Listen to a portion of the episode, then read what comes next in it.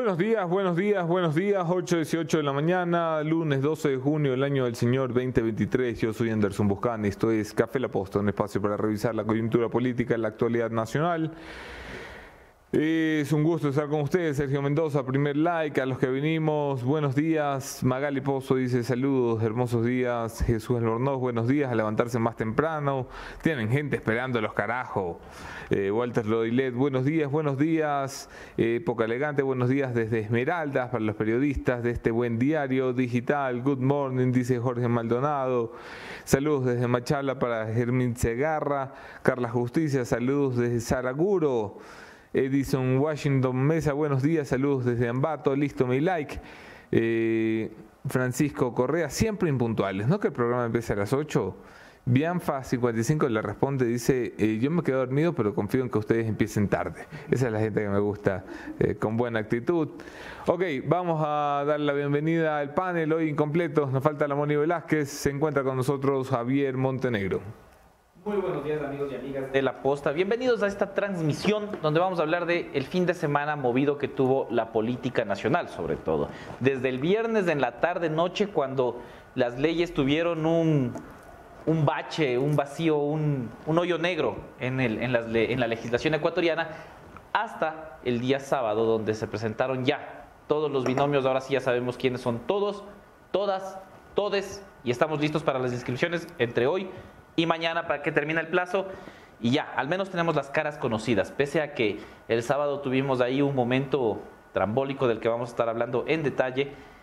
Anderson Boscan, ¿cómo viste vos lo sucedido el sábado? No vi, ya yo le confesaba a la audiencia que yo ya no veo noticias eh, cuando no estoy trabajando, así que no vi. Voy a ver, eh, sé lo que sucedió porque leo los reportes, pero eh, a ver, hay dos o tres cosas. La primera es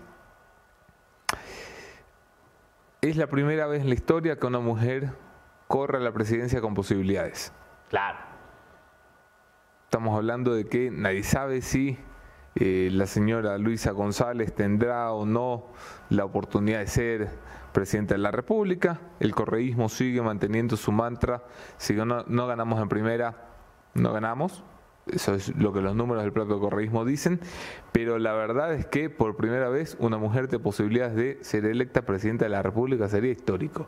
Virginia Sánchez, saludos desde la comodidad de mi cama en Durán. Javier, eres el pan del café. Eso es lo más hermoso que jamás alguien me ha dicho en la vida. Sí. Si tú eres la esposa de Montenegro, aprende. Así se piropea Montenegro. Wow. Eres el pan del café. El pan del café. Claro, eres. Claro, es, es pan mixto. Pan mixto. Puede, ser lo que sea, puede ser integral, puede ser. No, no, integral no. Pan de ambato. pan de ambato está muy bueno. El está mejor muy bueno. cumplido en la El historia. mejor pan de ambato. Eh, Pero bueno, segundo, oye, qué melodrama que se armó el correísmo con lo de Jorge Glass y la vaina, ¿no? eh, una jugada maestra, decían otros de lo que hemos conversado, porque hoy también estrenamos segmentos de qué están haciendo los eh, candidatos en el kilometraje, pero eh, espontáneo, drama, todo. O sea, tuvimos una novela de viernes y sábado. Claro, juez preso, así, todo, todo. O sea, Todo. drama a más no poder. Una.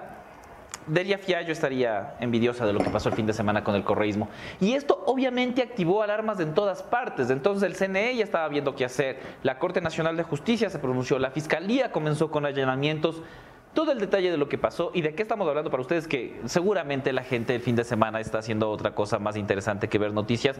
Les vamos a contar rápido hoy para que tengan información y también tendremos a las voces autorizadas para que nos cuenten qué mismo pasó. Desde el correísmo estará Paola Cabezas. El CNE también tendrá una importante intervención con el vicepresidente Enrique Pita para contarnos, ¿se puede o no se puede la, la aspiración que tuvo el correísmo de que Glass por un instante sea su candidato? Y finalmente la explicación jurídica a cargo de Marcela Estrella, es decir, todas las aristas, todos los frentes que ustedes necesitan saber y también todas las recomendaciones, porque si estaban buscando soluciones profesionales en el área de contabilidad e impuestos, Ecovi les ofrece los servicios de supervisión contable. Dejen atrás las preocupaciones y sientan el respaldo de consultores con más de 20 años de experiencia, contáctenlos ya, ahí están sus teléfonos, sus correos, su cuenta de LinkedIn, su página web, todo lo que necesitan saber para tener la mejor asesoría contable, ya saben, solo con Ecovis. Fantástico. Y con eso creo que podemos pasar ya a las, a las principales noticias. Hay tres invitados, hay un nuevo segmento, así que estamos cargados de información. Empecemos con lo más relevante, damas y caballeros, esto es En Caliente. Por ti, mujer, es el nuevo programa de la Prefectura de Pichincha dirigido a mujeres sin acceso a servicios de salud ni ingresos. Con un pago de tan solo 5 dólares anuales, recibirás dos atenciones en medicina general, dos consultas en ginecología, una mamografía, un examen de Papa Nicolau y laboratorio clínico en los centros médicos de Pichincha Humana de El Beaterio y el Condado. Regístrate en www.pichincha.gov.es. Prefectura de Pichincha. Autorización número 3034. Elecciones anticipadas 2023 y consultas populares de Yasuní y Chocó Andino.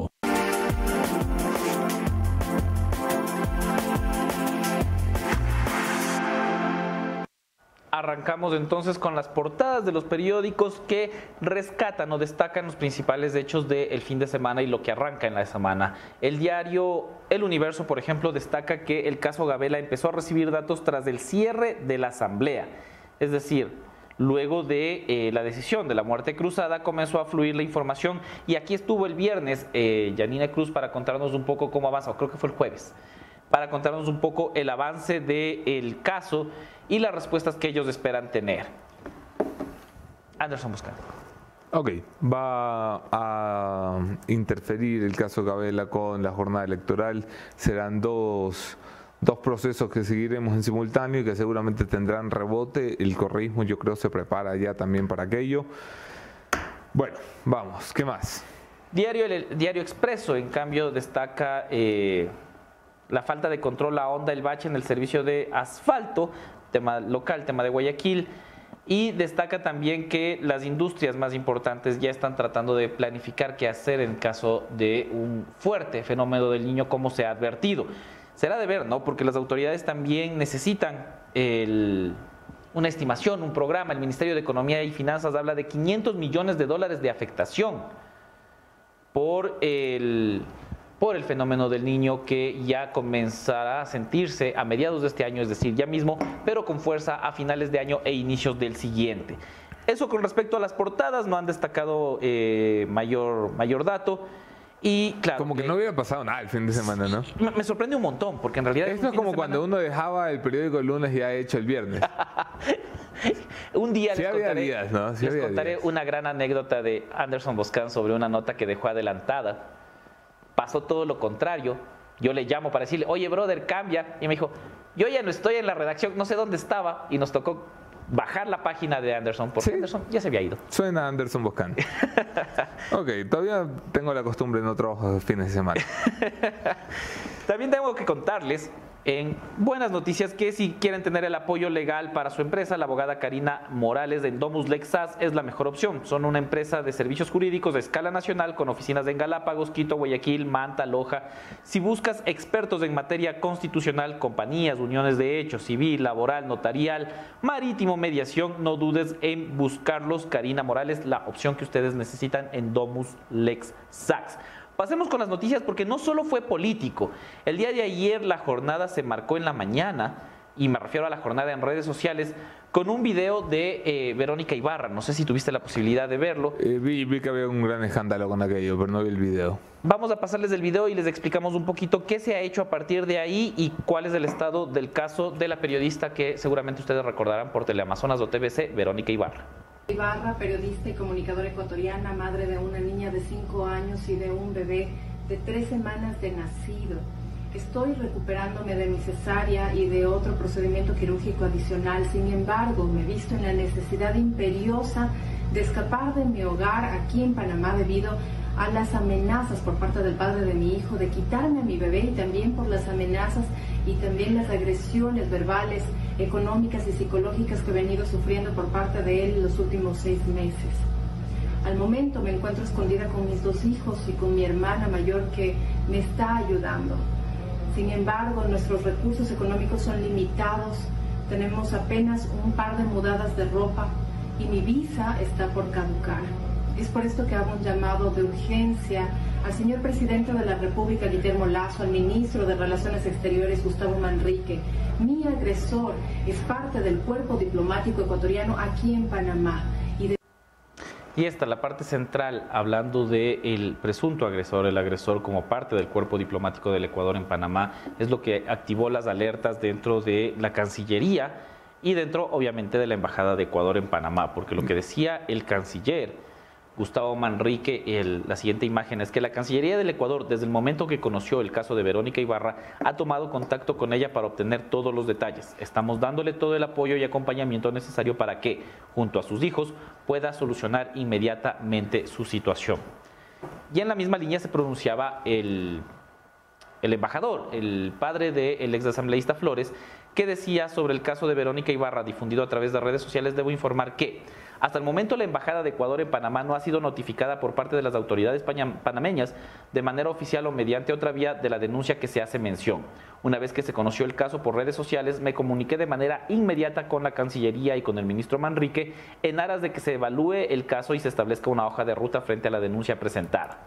Frente a la denuncia pública sobre un funcionario de la embajada, solicitaremos que se investigue de inmediato y se proceda con ello para clarificar todos los hechos. Seguiremos informando y actualizando sobre este hecho. Nosotros conversamos con Verónica eh, y eh, nos contó que en efecto la Cancillería ya se había puesto en contacto con ella. Estaremos pendientes para dar seguimiento a un caso que sin lugar a dudas llamó la atención, despertó... Eh, mucho el interés de las redes sociales y de la comunidad periodística también por el reconocimiento que tiene Verónica Ibarra. ¿Tú te acuerdas de Verónica Ibarra? Era como periodista más de la capital, no sé si te acuerdas. No, no, no, yo soy más de la costa. Claro, evidentemente. Pero, pero sí, ella fue periodista de Teleamazonas, del Noticiero de la Mañana, luego estuvo en TVC varios años, eh, amiga de mi esposa, amiga mía, eh, por, por precisamente el ejercicio periodístico. Bueno, nuestra solidaridad con Verónica Ibarra y nuestros deseos de que el Estado ecuatoriano se ponga al servicio de un ciudadano que necesita eh, su amparo. El día viernes, el ex vicepresidente de la República condenado por corrupción, el señor Jorge Glass, quien se encuentra ya en libertad por estas cosas raras que tiene la justicia ecuatoriana y que condena a gente que luego sale, eh, recibía una buena noticia como no recibía una buena noticia probablemente desde eh, la última buena noticia que recibió fue que había ganado la reelección con Lenín Moreno en 2017. había, sí, claro, no, hombre, seis años que no recibió una buena noticia el señor Jorge Glass Espinel. ¿De qué se trataba? Una medida cautelar que decía, decía lo siguiente, cito de memoria, se restituyen los derechos políticos del señor Jorge Glass. Una persona es condenada eh, entre las penas puede estar la pérdida de los derechos políticos con una sentencia ejecutoriada. En el caso del señor Jorge Glass, que fue condenado por delitos contra la administración pública, estos delitos contra la administración pública tienen un, adicional que es eh, la denominada muerte civil. ¿Sí? O sea, uno pierde sus derechos políticos de por vida. De por vida. Hubo un juez que dijo, eh, esto es el Ecuador. Viejo, aquí la ley la hacemos según quién. Y el juez de Yaguachi, se me ha ido el nombre, eh, hay que nombrarlo al caballero. Eh, el juez de Yaguachi decide en una de estas acciones barbáricas de la justicia ecuatoriana, con una causa ingresada a las 12 horas 18 minutos, resolver 14 horas más tarde que el señor Jorge Glass debía de tener restituidos sus derechos políticos. Falló contra norma expresa, lo que en derecho penal se conoce como prevaricato. Tendremos hoy una penalista de verdad que nos explica estas cosas. John Eric Rodríguez Mindiola. John, dos nombres, dos apellidos. John Eric Rodríguez Mindiola. Eh, está en problemas, don, don John Eric. Donde quiera que esté, porque no, no aparece, ¿no? ¿Qué pasó? A ver, ¿qué pasó? Que evidentemente decir, bueno, la ley dice eso, pero ¿qué, tanto tenemos que hacerle caso a la ley? Dijo John Rodríguez. Y eh, le devolvió los derechos políticos a Jorge Glass, lo que evidentemente activó alarmas en todas las entidades públicas. Una de, la que, de las que más eh, reaccionó, de la que comenzó a ejecutar acciones, evidentemente fue la Fiscalía. La imagen número 4 muestra precisamente el allanamiento o la que se hicieron varios allanamientos según la fiscalía, uno de ellos a la vivienda del juez, del, juez, John Rodríguez. No se encontraba el señor juez, lo están buscando todavía. Ese es el punto. El juez por más que se han hecho varios allanamientos y él es investigado por presunto prevaricato, luego de haberle de- devuelto los derechos políticos a Jorge Glass, no ha sido encontrado. La fiscalía ha dicho que lo está buscando, pero que no saben dónde está. Se escondió luego de, de tremenda, Oye, fallo. eh, yo no sé si pueden poner de nuevo la imagen. Porque a mí lo que me llama la atención es qué novelas están viendo. Yo he pensado todo el fin de semana en esta imagen y digo, eh, es una novela turca, dice mi producción que es especialista en novelas.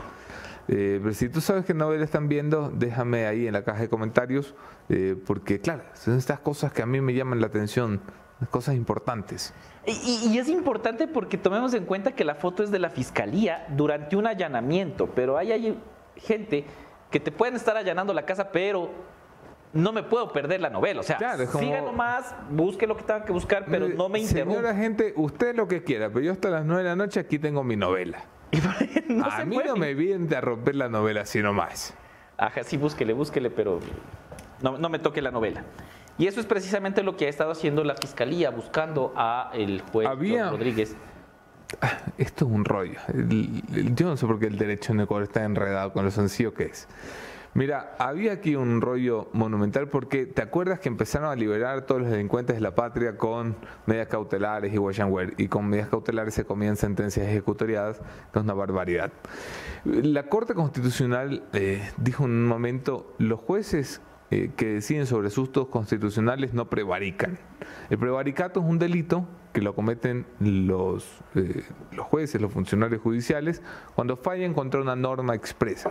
O sea, si hay una norma que le dice, usted a los señores de Boina Café no lo pueden mandar a prisión, y el señor me manda a prisión, está Prevaricó. fallando contra una norma expresa, está prevaricando.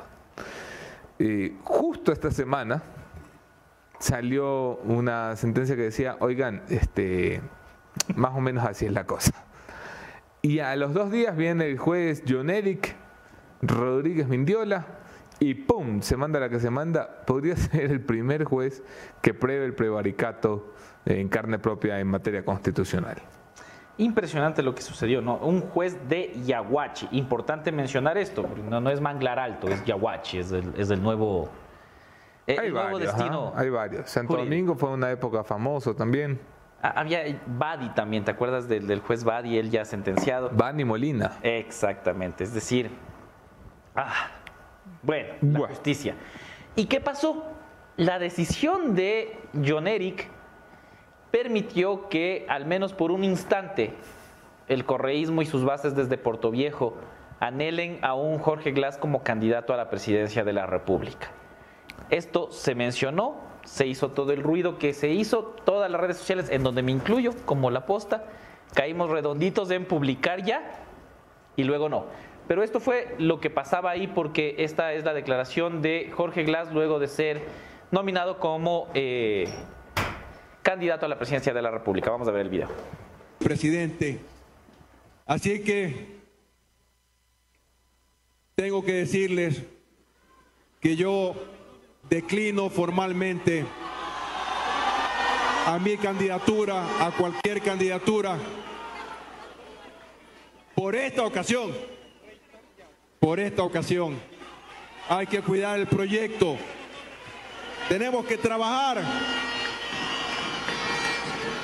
para que el presidente Correa vuelva y no estamos para proyectos personalistas.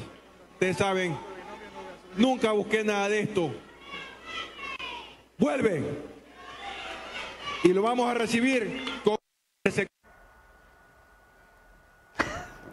Yo no sé ni por dónde empezar. Es que ustedes saben que yo me entero de muchas cosas cuando las veo aquí en el programa los días lunes, porque no veo noticias los fines de semana.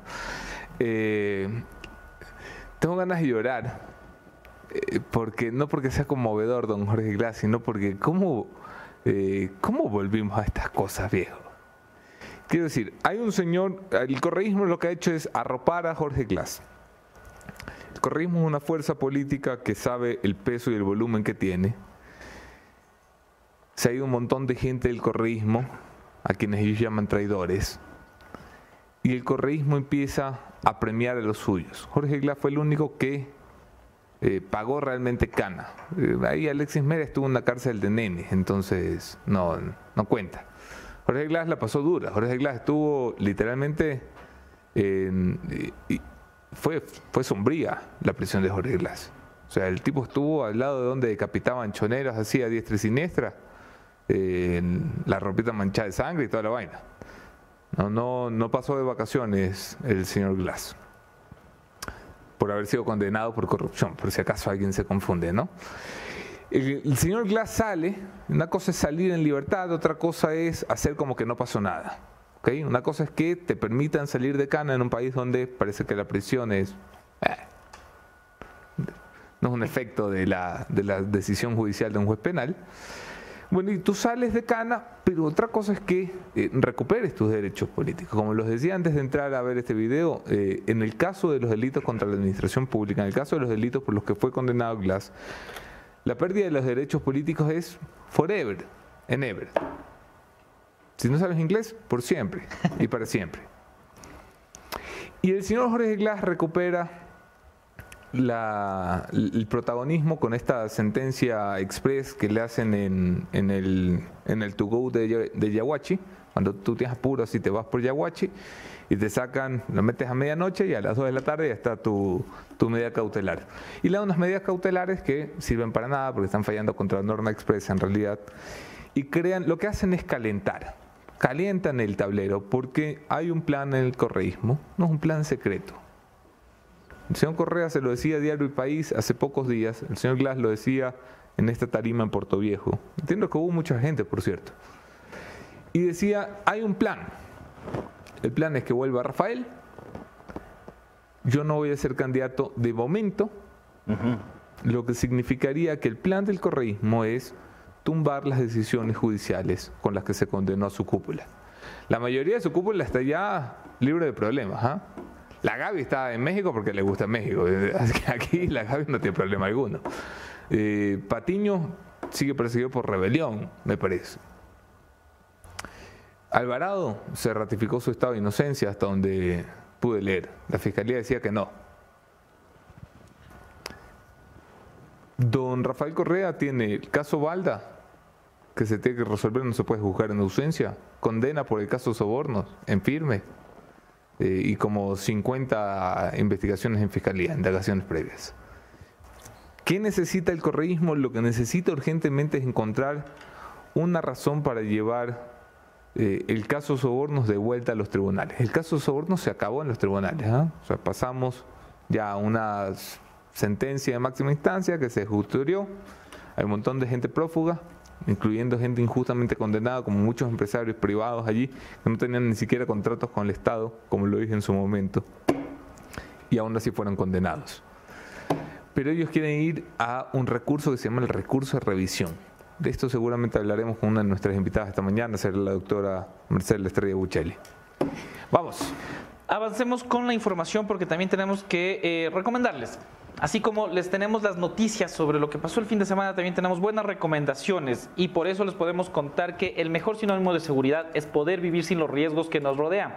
Por eso Kaiser, asesores de seguros con más de 25 años de experiencia y con personal altamente capacitado, te brinda respuestas oportunas en momentos decisivos de tu vida. Ahí está Kaiser, sus contactos en Quito, Ambato, Riobamba, Guaranda y Guayaquil. Y también, ya que estamos en eso, si quieren descubrir el evento de belleza más esperado del año, prepárense para la Expo Beauty Latitud Cero, las marcas más destacadas en belleza, moda, cuidados de la piel y maquillaje. Me parece más oportuno cuando esta mención lo hace, hace la Moni, debo ser sincero. Yo hablar de Expo Beauty me parece contradictorio, pero en todo caso, expertos de Brasil y Colombia expondrán nuevas técnicas para el color del cabello y el Fashion Show tendrá un desfile de, alta, de moda de alta costura. Será el 15, 16 y 17 de junio en el quórum del Paseo San Francisco Expo Beauty. Avanzando con las noticias, seguimos hablando de, no sé si es que producción tiene la imagen también que mandó el Reno al, al chat, porque es- esto es más un servicio social, ¿no? Hay una persona desaparecida que eh, nos han pedido que por favor podamos compartir la imagen, se trata de... eh, todavía no está. Eh, se trata de, ahí está, Rolando González, visto por última vez el domingo 11 de junio en Puerto López, al final de la playa a las 2 de la tarde. Él tiene un video donde dice que le están persiguiendo dos personas armadas y eso es lo último que se sabe del de el ciudadano mía. venezolano. Ahí están los contactos. Cualquier información es importante. Les agradecemos si es que eh, se comunican a esos números, si han tenido información, si han visto a Rolando González. Eso, ¿qué más ha pasado? Ah, también tenemos un nuevo segmento en pocos minutos también. ¿Qué hicieron los candidatos? En las redes sociales de la Post ustedes van a poder ver los nombres de todos los candidatos a vicepresidente, las candidatas a vicepresidentas y Andrés Arauz con su información, sus estudios, personas que a lo mejor no son muy conocidas, pero que tienen en su área amplia experiencia, ¿cierto, Anderson Boscan? ¿Has oído algo de las candidatas a la vicepresidencia, más allá de, evidentemente, Diana Jacome, que es un nombre eh, conocido, y Andrés Arauz por el lado del correísmo? Otto sacó una candidata, ¿no? Sí, ya todos están. Eh, ya, ya Uy, todos yo me quieren- pierdo tres días y ya se completa la papeleta. Es que tenían que completar el fin de semana. Sí, bueno, es que hasta el 10 podían hacer el proceso de elección interna, se pueden inscribir hasta el día de mañana. Eh, ya se inscribió formalmente Daniel Novoa, Primerito, él fue el primero. con, me parece que su binomio es Verónica Bat de Cuenca. ex candidata a la alcaldía de Cuenca. en Me dicen que eh, está más a la derecha que yo, que ya es difícil. Yo pensaba que a mi derecha ya había un abismo, pero no, estaba la señora Abad.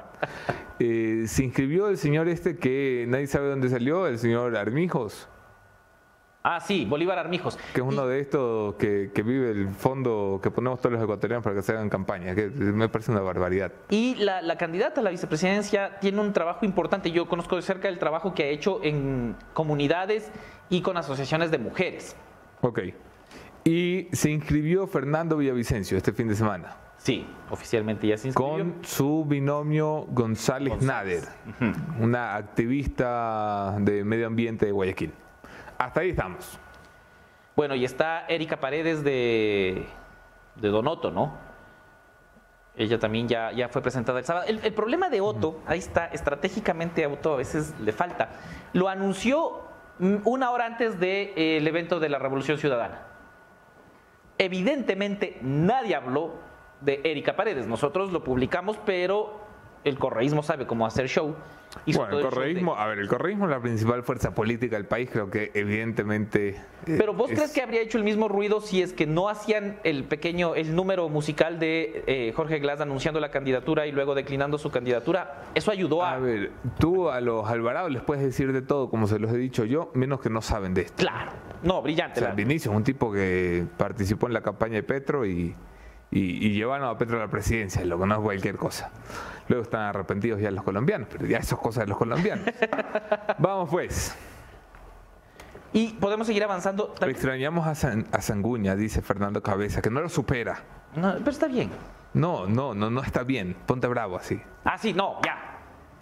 Ya, vamos a poner, a ver, el corrismo su- hizo su gran fiesta en Puerto Viejo, eh, hicieron el anuncio, se guardaron muy bien el binomio, eh, Andrés Arauz pasa de ser candidato presidente a ser candidato vicepresidente, doña Luisa González, quien fuera asambleísta hasta esta asamblea eh, clausurada por Guillermo Lazo, se convierte en la ficha de la ficha. Uy, hay que tener cuidado con las palabras. En la ficha del correísmo para llegar a la presidencia de la República es una eh, militante muy cercana a Rafael Correa, eso es Rafael, muy cercana a Vinicio Alvarado.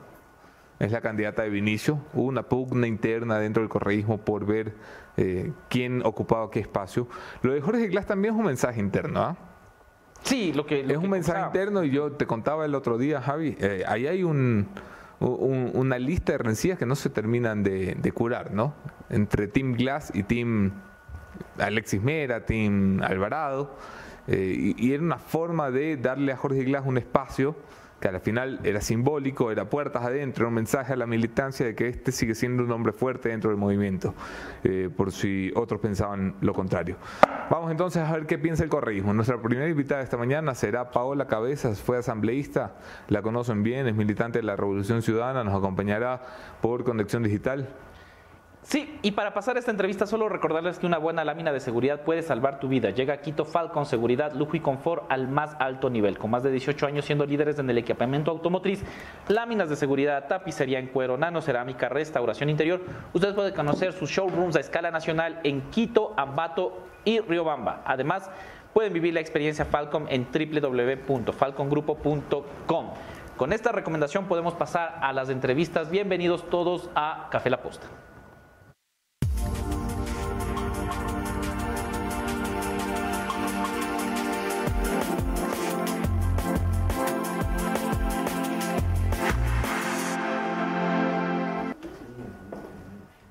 Ok, bienvenidos todos. Yo soy Anderson Boscan. Esto es Café La Posta. Podemos seguir en redes la conversación. Arroba Anderson Boscan en todas las redes. Somos el programa eh, más escuchado en Spotify por encima de cualquier producción nacional e internacional. Estamos muy orgullosos de donde nos has permitido llegar. Además, la comunidad más grande de noticias de la mañana, más de 100 mil suscriptores en este canal solamente. Hoy casi 7 mil personas en el Cross Media acompañándonos. No puede haber solo 200 likes, por favor. Hagamos una pausa lequera, deja tu like. De esa forma seguimos creciendo y trabajando. Vamos a poner en pantalla a mi primera invitada de esta mañana. Tiene que estar muy contenta. Ha habido... Eh, ya, por fin, humo blanco para el binomio del correísmo es la ex asambleísta de la República, Paola Cabezas. ¿Qué tal, Anderson? Muy buenos días. ¿cómo estás? Bienvenida, buenos días. ¿Qué tal? Buen día, gracias por la invitación. Oye, ¿cómo está el ánimo dentro de las filas del correísmo luego del anuncio del binomio, por fin? Bueno, lo que se ve no se pregunta. en realidad, la convención de Manaví es una muestra, primero, eh, sin alardear, somos la única organización política que eh, realizó una convención de masas con su militancia, eh, presentando a sus candidatos con una ovación multitudinaria de, de, nuestros militantes y que bueno, hoy por hoy ya el misterio terminó. Tenemos candidata, tendremos presidenta y esa es Luisa González. ¿Cuáles son los méritos de Luisa González para ser candidata a la presidencia de la República, más allá de la lealtad que, ha mostrado con la cúpula de la organización política? A mí me preocupa que ustedes cuestionen la lealtad como un principio de los políticos y no la lealtad a un partido o no la lealtad a un líder. Recordarles que los últimos seis años en el país se ha vivido una debacle justamente por la deslealtad de los políticos hacia sus electores. Y aquí hay un principio fundamental, Anderson y ecuatorianos, la lealtad al pueblo. Cuando tú inscribes un plan y dices, voy a hacer esto, tienes que hacer lo que dices y lo que está escrito. Aquí eh, hemos hasta aplaudido en ocasiones la deslealtad de la gente. Hemos aplaudido el hecho de que un candidato llegue y diga en 100 minutos voy a resolver los problemas del país y que sencillamente dio otro giro. Aplaudimos que un candidato haya ganado las elecciones ofreciéndole a las feministas resolver todos los problemas de inequidades, de desigualdades en el país. Lo primero que hizo fue justamente darle la espalda y hasta echarles gas a las feministas eh, en el país. Entonces, yo quiero primero establecer el, el, concepto de lealtad como un principio fundamental de los políticos, no solamente de nuestra candidata, que sí, ahora vamos a hablar de nuestra candidata, una militante de base una exfuncionaria del gobierno del presidente Rafael Correa, y creo que más allá de hablar de, si es cercana o no al presidente Correa, echémonos un momentito el tiempo para revisar eh, la hoja de vida de Luisa González. Eh, creo que tiene suficientes credenciales, ex ministra de Estado, ex secretaria de la Administración Pública, eh, bueno, la verdad, suficientes, digamos, credenciales que si nos ponemos a comparar con otros candidatos, creo que a Luisa lo que menos le falta son, eh, primero, capacidades y conocimiento del Estado, porque eso es otro tema en este momento. El país no está para improvisaciones. Hay demasiado improvisado, hay demasiada gente que dice, yo no soy político, quiero llegar a la presidencia con, solamente por, por no sé, por por ser una caricatura de un superhéroe, por Joe o por el odio al correísmo, y no porque necesitemos en este momento eh, recuperar el país. Me deja preocupación que no puedas resaltarme eh, un, además que no esquivas nunca las preguntas, no puedes resaltarme un solo mérito de eh, la candidata. tengo que empezar. A ver, primero Luisa González es abogada, ex ministra de Estado, una primero mujer preparada en el sector público para cumplir este reto importante de eh, dirigir la primera magistratura de este país. ¿Te parece a ti también un mejor perfil que el de Andrés Arauz? A la final, ustedes, eh, ustedes, estaban muy orgullosos la elección pasada, lo recuerdo, de eh, la preparación académica de Arauz, ¿no? Era un tipo que hablaba cinco idiomas, que tenía eh, PhD, que tenía maestría, que quiero decir que su currículum educativo tenía un peso y un volumen importante. ¿Tú también estás de acuerdo con que es mejor Luisa que Arauz? Bueno, Luisa habla francés, inglés y español. Miren, yo no sé si aquí hay que pasar un poco, miren, miren lo, lo anecdótico. Ustedes en este momento nos están poniendo a comparar entre nuestros candidatos, es parte del binomio. Y si hay alguien que, algo que nosotros hemos, eh, digamos, establecido como norma a la hora de gobernar, es que el vicepresidente no es un objeto decorativo como fue Borrero en el gobierno de Lazo. Borrero se pasó vacacionando dos años. El vicepresidente Jorge Glass fue uno de los importantes, eh, digamos, mentes eh, que trabajó en el cambio de matriz productiva y en los sectores estratégicos de nuestro país. Hoy deberíamos estar contentos que vamos a contar con un vicepresidente Qué bueno que reconozcas las credenciales de Andrés Arauz, un economista preparado justamente en economía pública y que en este momento va a ser un soporte fundamental en nuestro gobierno para que ayudemos a revertir todas esas políticas que se implantaron en el gobierno de Lazo, sobre todo a la hora de repatriar recursos que los tienen guardaditos en Suiza y que son necesarios en este momento para invertir en educación, en salud, en seguridad. No estamos hablando solamente de la presidenta, que como te digo, tiene suficientes credenciales y sobre todo una de las pocas que tiene recorrido en el sector público, sino que va a ser acompañado por su complemento. Mejor complemento no puede existir. Yo quisiera que todos los candidatos en este momento puedan tener como vicepresidente a un ex candidato a la, a la vicepresidencia con todas las credenciales que me encanta que tú las hayas podido rescatar y que van a ser una dupla importante para que en un año, cuatro meses, logremos revertir y establecer para recuperar el país. Hablemos de eh, preocupaciones ciudadanas. Por primera vez en, en la historia de este país, la economía y el empleo no son la prioridad. Por primera vez la seguridad es el tema que nos une como nación, a los ricos, a los pobres, a la clase media, a los blancos, a los negros, a la costa, a la sierra. Eh, no importa cómo midas las encuestas, siempre sale la seguridad por delante. Eh, hay un binomio que, tiene preparación, como tú lo dices, tiene experiencia del sector público, que tiene preparación económica, que tiene eh, credenciales para seguridad. ¿Por dónde? A ver, mi estimado Anderson, cuando hablamos de la seguridad, no solamente es establecer un plan para atacar las bandas organizadas, el crimen organizado, sino que hay que atacar las consecuencias. Porque estamos olvidando que la inseguridad tiene una génesis. Y una génesis es la pobreza, la falta de empleo, las desigualdades marcadas que dejaron los gobiernos que antecedieron al que va a ser el gobierno de la Revolución Ciudadana. Mira, señor Guillermo Lazo no tenía experiencia en seguridad, pero el tema es que se rodeó de igual ineptos para no hacer absolutamente nada. Aquí hay que tener capacidad de liderazgo para tener a los mejores para establecer un plan de seguridad. Y Anderson, lo que tú no nos vas a poder a nosotros cuestionar es que aquí hay equipo. Rafael Correa no es un experto en seguridad, es un experto en desarrollo y economista, pero tuvo la capacidad de liderazgo para poner a este país como el segundo más, eh, digamos, más seguro de la región. Hoy es todo lo contrario. Redujimos pobreza porque hubo una visión clara, reducir pobreza, pero también atacar las consecuencias o atacar a las bandas organizadas que podrían generar este tipo de escenarios que vivimos en el país. Entonces, aquí no va a existir primero eh, incapacidad. Luisa y Andrés van acompañados de un gran equipo que ya gobernó, que sabemos cómo hacerlo, ustedes pueden tener cuestionamientos, eh, pero no nos pueden cuestionar la eficiencia del trabajo eh, del Estado, que sabemos cómo manejarlo, cómo hacerlo, y en ese sentido no hay que tener dudas de que como lo hicimos ya en una ocasión, lo volveremos a hacer ahora. Paula, ¿cómo estás? Javier Montenegro te saluda. Eh, algunas inquietudes te voy a pedir que por favor aceleremos un poco las respuestas en honor al tiempo. La primera es, eh, Arauz ya fue candidato a la presidencia en las elecciones pasadas y perdió.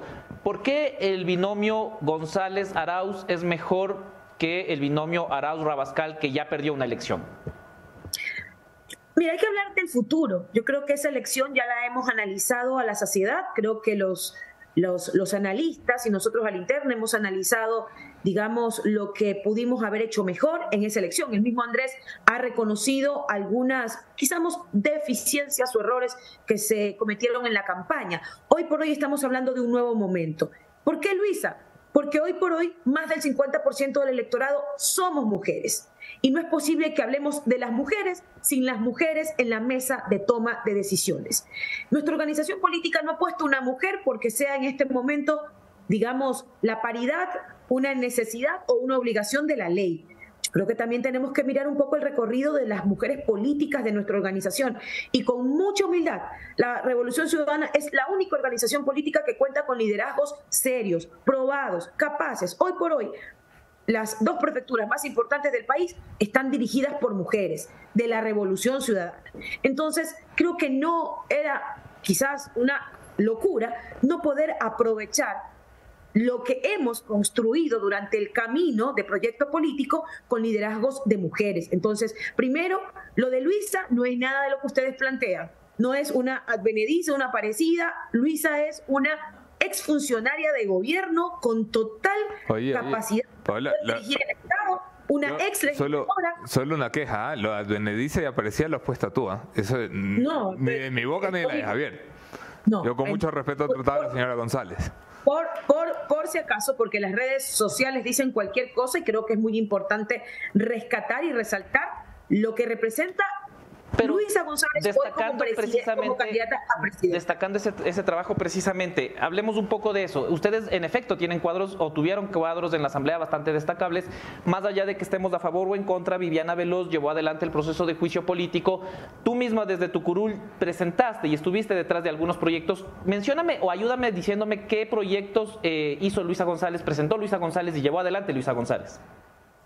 Miren, aquí no estamos en rendición de cuentas. Creo que todos los legisladores ya en nuestro momento hicimos nuestra rendición de cuentas, ya no somos asambleístas, hoy estamos hablando de un proyecto de futuro. Y Luisa González tiene absolutas credenciales para presidir la primera magistratura de este país. Segundo, me han preguntado por qué Luisa, porque hoy por hoy no solamente el padrón electoral, más del 50% somos mujeres, y no podemos hablar de los problemas de las mujeres en todos los aspectos, económicos, sociales, lo que está pasando con las muertes a mujeres por su condición de ser mujeres sin tener en la mesa de discusión a una mujer.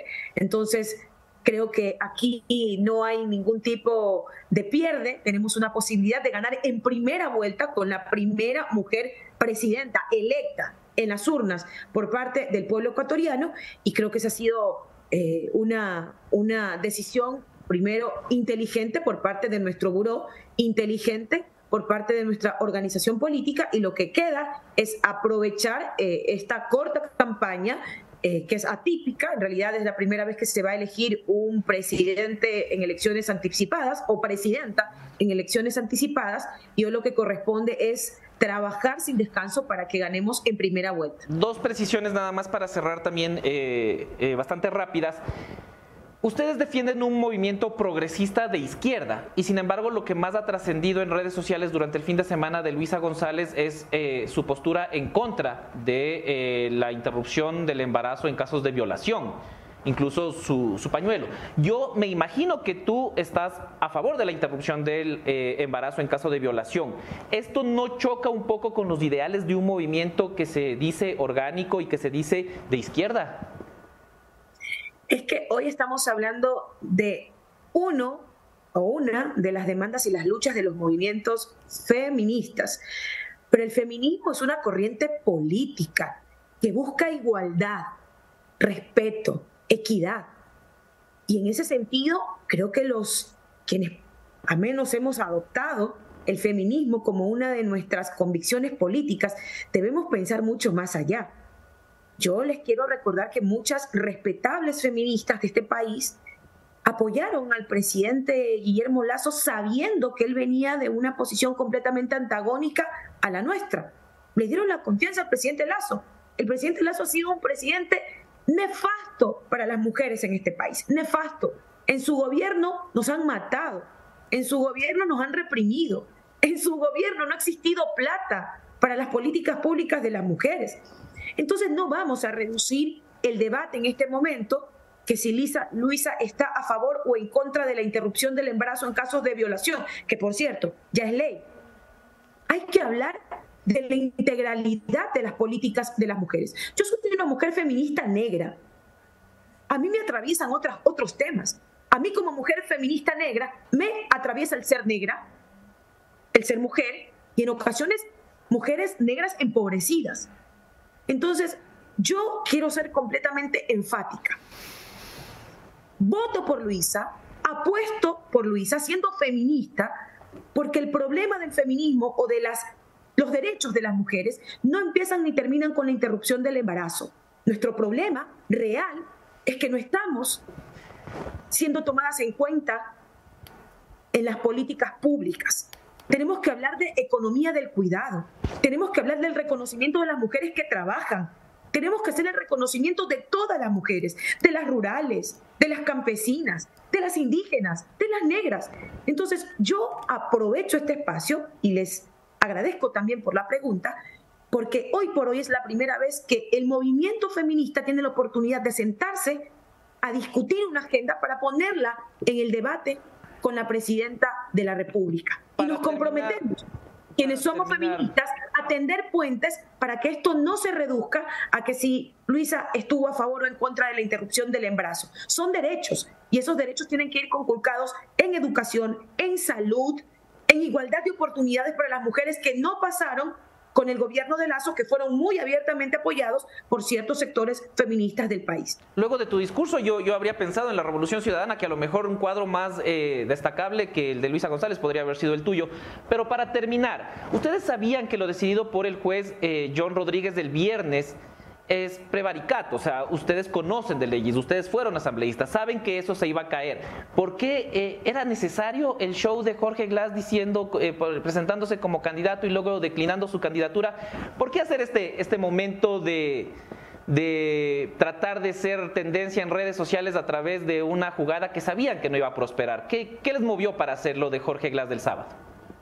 Ahí no hay show. Yo creo que hay que ser infinitamente respetuosos de, la lucha de un compañero al cual recordarles que en nuestra misma convención fue a él que decidió darle eh, la posibilidad de que sea nuestro candidato a la presidencia de la República. Y él, en un sentido de desprendimiento, decidió declinar su candidatura porque hoy por hoy Jorge Glass tiene sus derechos políticos para poder ser candidato. Sin embargo, sabemos, y ojalá, a mí en una ocasión me encantó escuchar a Anderson, sobre el rol que está cumpliendo la fiscal en estos últimos tiempos, pero ese no es el rol de los últimos tiempos. La fiscal está puesta ahí para exactamente hacer lo que hace, perseguir.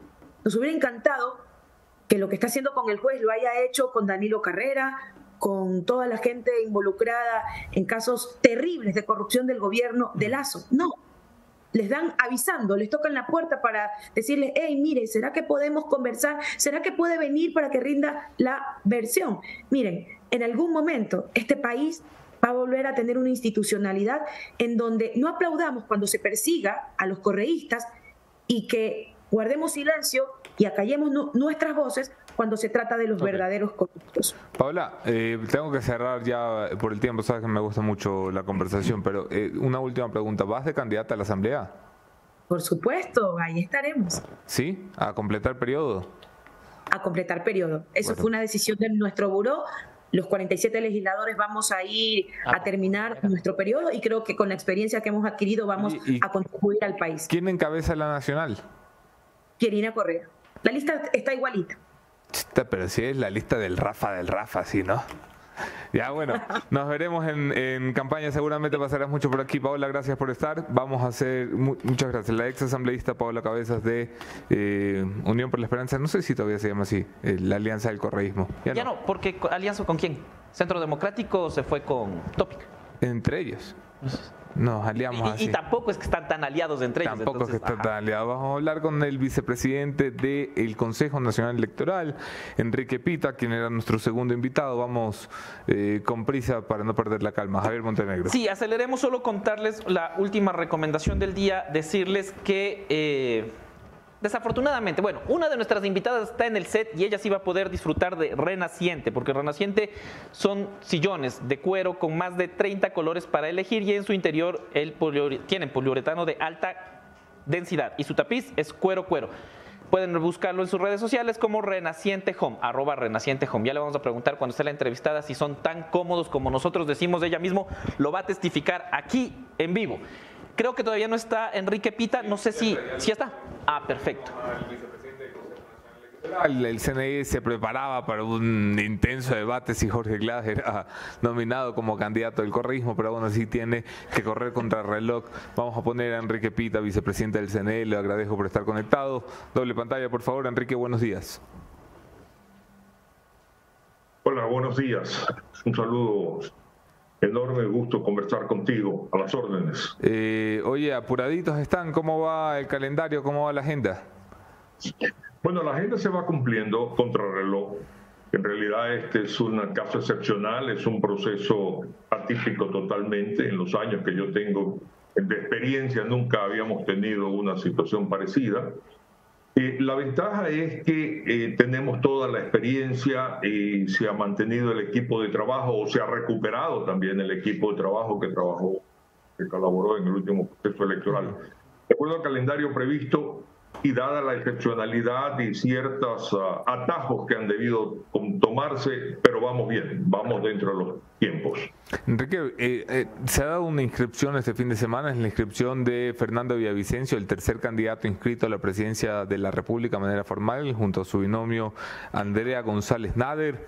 Eh, entiendo que ponen de primero de lista nacional al ex ministro de Estado Patricio Carrillo, y, y me surge una pregunta muy dada desde la ignorancia que me caracteriza caracteriza. Eh, el señor Carrillo fue hace pocos, hace pocos meses destituido por la Asamblea, censurado por la Asamblea Nacional en un juicio político eh, y tiene una prohibición de ejercer cargos públicos los siguientes dos años. Entiendo que se puede inscribir, lo que quiero saber es qué pasa si el señor Patricio Carrillo se gana la curul. Bien, en primer lugar, eh, al momento, listas de asambleístas nacionales están comenzando a ingresar, pero todavía no existen definiciones al respecto. Ajá. Eh, en relación a la posibilidad o no de, asambleísta, del, candidato Carrillo, no podría pronunciarme porque eventualmente son temas que podrían llegar a, a, que me corresponda en algún momento dado tomar una decisión al respecto. Eh, yo entendería que la organización política debe analizar muy pormenorizadamente las posibilidades de de sus propios eh, inscritos, tienen que pasar por procesos de democracia interna, primarias, ser inscritos, ser aprobados. Primero los asambleístas por las juntas provinciales electorales de cada provincia, si se presentan recursos, sube de nivel al Consejo Nacional Electoral, nos corresponde pronunciarnos.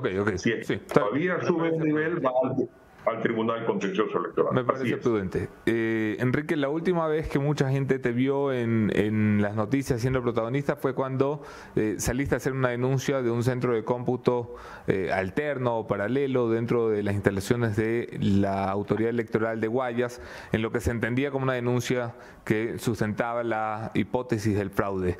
¿Te mantienes en aquello o Fiscalía no ha encontrado ningún indicio para creer que se ha cometido un delito?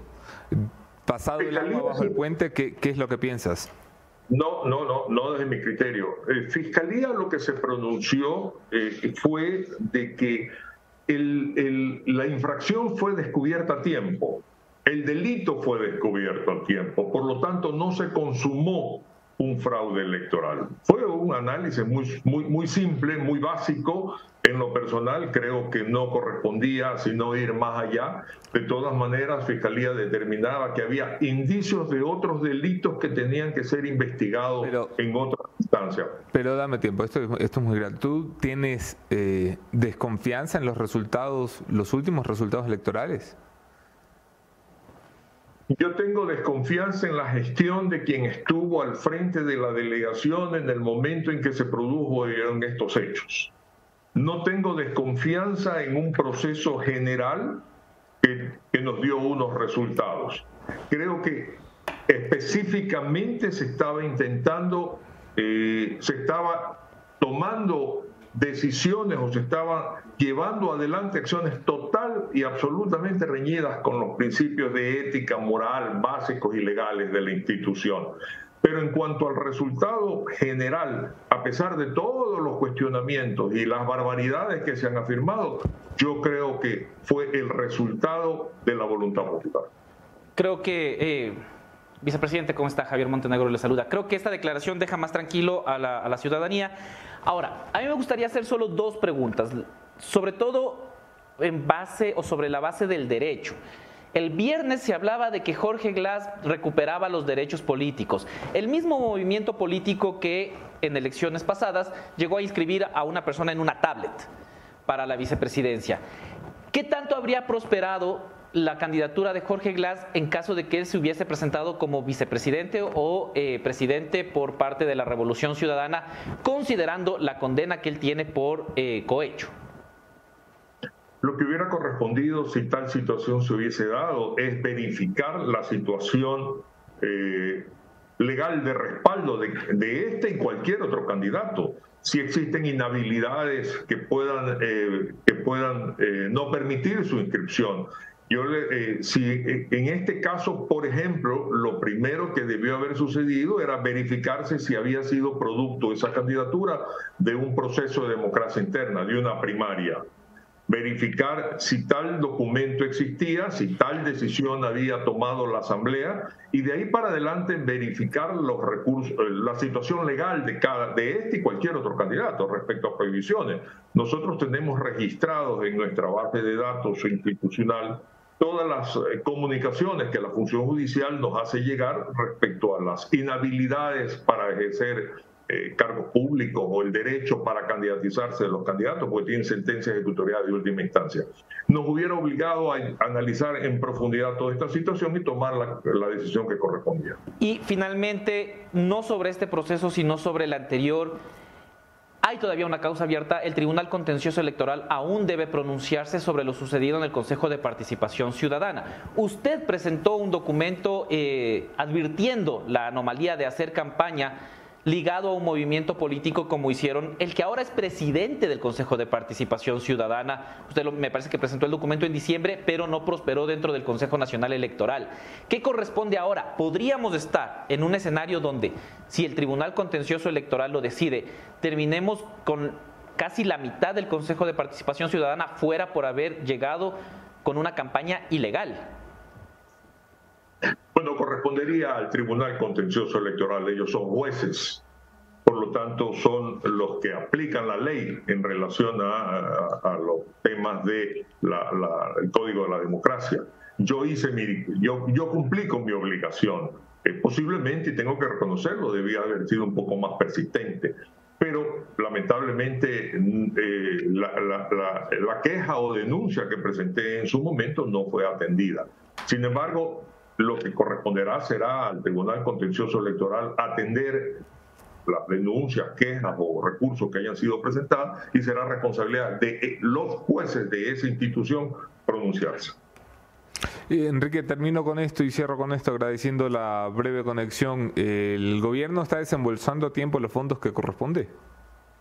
Tuvimos un problema este fin de semana porque en definitiva eh, comprenderás que eh, Iniciar cada etapa requiere tener las partidas presupuestarias, no necesita tener el curso propiamente, sino las partidas presupuestarias, las certificaciones presupuestarias. Y hubo un atraso que nos estaba llegando al límite en relación a aspectos importantes como es la contratación con IGM que no es que tengamos ya los datos para llenar las papeletas, pero IGM necesita obviamente tener certezas en cuanto a adquisición de papeletas y comenzar a trabajar en el diagrama de las mismas. Por lo tanto, entiendo que eso se ha superado el fin de semana. Hubiese sido muy penoso llegar al extremo en el cual el Consejo Nacional Electoral tome una decisión de... Eh, respecto a algún funcionario que esté eh, interfiriendo el desarrollo normal del proceso. Felizmente no se ha dado. Enrique Pita, vicepresidente del Consejo Nacional Electoral, gracias por la conexión, un abrazo fuerte, estamos en contacto. Igual siempre. Buenos días. Escucharon ustedes, el fin de semana a arduo debate, los penalistas salieron como abejas molestadas en el panal, luego se le llevaron a la abeja reina, Dios mío santo, ¿cuántos penalistas pidiendo eh, revisión de sentencias y, acciones a fiscalía? Una de las más destacadas penalistas de este país, la doctora Marcela Estrella Buchelis, mi tercera y última invitada esta mañana. Doctora. Bienvenida. Hola Anderson, muchísimas gracias por la invitación. Siempre es un gusto poder compartir con usted eh, estos criterios que tanta conmoción ocasionan a nivel generalizado. A ver, empecemos por el principio. Don Jorge Glass recibía unas medidas cautelares este día viernes que levantaron un gran debate que no podemos pasar por alto. Lo primero que queremos entender es qué son medidas cautelares. ¿Qué es esto?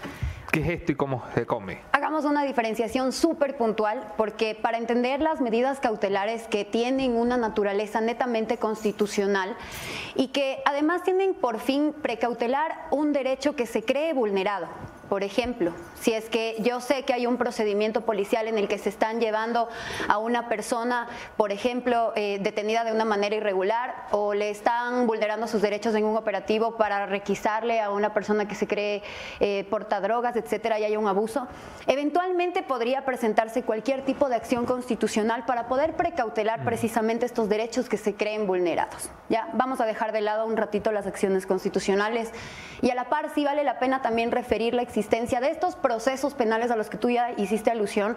Recordemos que eh, a Jorge Glass se le sentencia en dos ocasiones por delitos de corrupción. El uno fue asociación ilícita, el otro fue cohecho.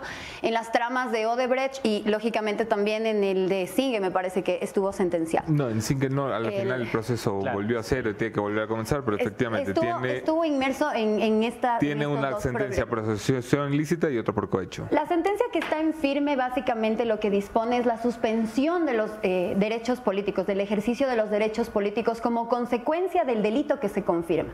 Ok, yo cometí cohecho, entonces el juez ordena que yo me vaya a prisión y y que pierda mis derechos políticos. Exacto, entre otros, ah, digamos, factores de la pena, te obliga a que pierdas los derechos políticos. No era un tema facultativo, es algo que se dicta dentro o en el marco de un proceso legal, legítimo. Hubo eh, derechos reconocidos para las partes que estuvieron inmersas, hubo instancias, es decir, nunca hubo un momento en el que podría alegarse que a Jorge Glass se le haya dejado, por ejemplo, en indefensión, como para que él pueda acudir a una medida eh, cautelar constitucional muy específica además.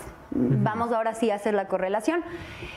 Uno de los defectos precisamente de, eh, que dice además la Constitución en su artículo 113, cuando tú eres ya sentenciado por un delito de cohecho, concusión, etcétera, es que quedas inhabilitado de por vida, porque en teoría no podrías inscribir ningún tipo de candidatura para poder ser eh, partícipe de un proceso electoral. De por vida. Lo que pasa es que eh, actualmente el, texto de la norma lo que dice es no podrán posicionarse, no pueden participar, no pueden ni siquiera tener algún tipo de registro o inscripción, entendería yo si somos muy legalistas, si es que ha sido sentenciado por tales delitos. Entre estos delitos, el cohecho. Entonces, más allá, y yo digo eventualmente porque todo puede ser posible, si es que este oscuro escenario electoral nos deja eh, eminentemente ante una asamblea correísta cuyo único fin pueda ser eh, quizá la reestructuración del Estado, pues reformamos este artículo y eventualmente tenemos a todos estos perfiles sentenciados por casos de corrupción eh, sin problema presidencializándose para las próximas elecciones.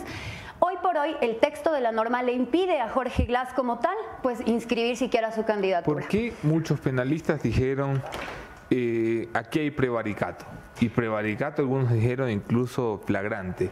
¿Qué es el prevaricato? El prevaricato es un delito, entendiendo el delito como una acción que contraviene la norma eh, una norma que además le obliga al juez, porque ese es el prevaricato de jueces, a no actuar de tal manera o a no fallar en contra de norma expresa. Si es que la ley te dice, no puedes aceptar una acción constitucional en contra de acciones jurisdiccionales, entre paréntesis, una sentencia cuyas consecuencias fue la suspensión de un derecho político, entonces evidentemente si la ley me prohíbe, pues no podía darse este escenario en el que el juez de, Yahuachi... ¿Y la ley le prohíbe aquello? Es que esta cita la Ley Orgánica de Garantías Jurisdiccionales y Control Constitucional lo establece así. Esta es la ley, digamos, procesal de la Constitución. Entonces, si es que en la Constitución me dicen, tú tienes estas acciones, porque tienes medidas cautelares, tienes acción de protección, acción extraordinaria, habeas corpus, etcétera, tienes una serie de acciones que permitirían eventualmente, a su vez, impedir la vulneración de algún derecho. Pero es clarísimo, no puede tener este criterio constitucional injerencia en el cumplimiento de una sentencia, por ejemplo, que responde más bien a parámetros procesales específicos dentro del marco de un procedimiento penal.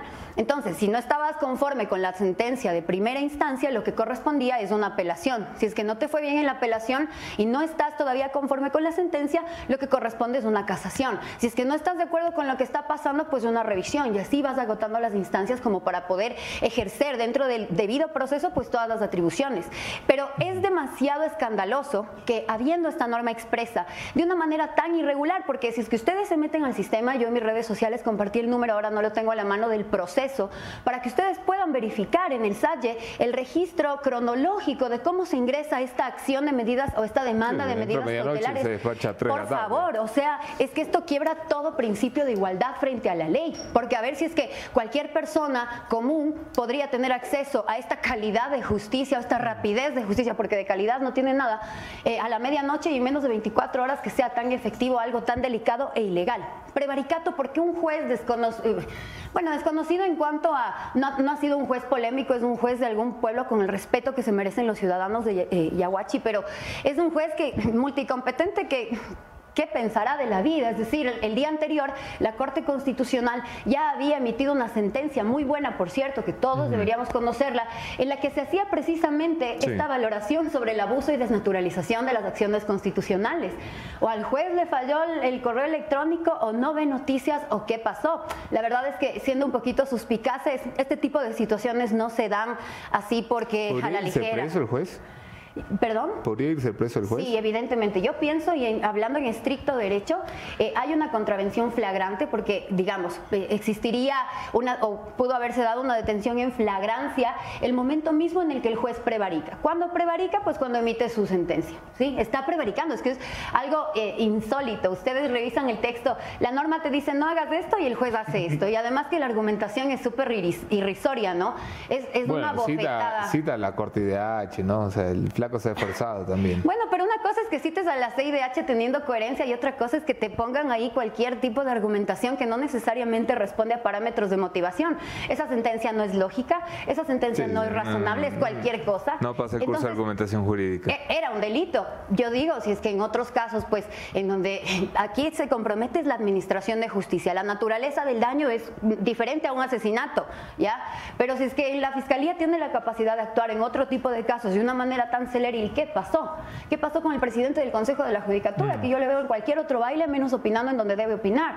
está, en el curso oratoria que es fantástico. Voy a pasar con Javi Montenegro en el panel eh, y, luego seguimos conversando, mi doctor. Marcela, ¿cómo estás? Eh, quiero entender como ciudadano de todos los días que ve esto ya, ¿qué pasa en el sistema de justicia?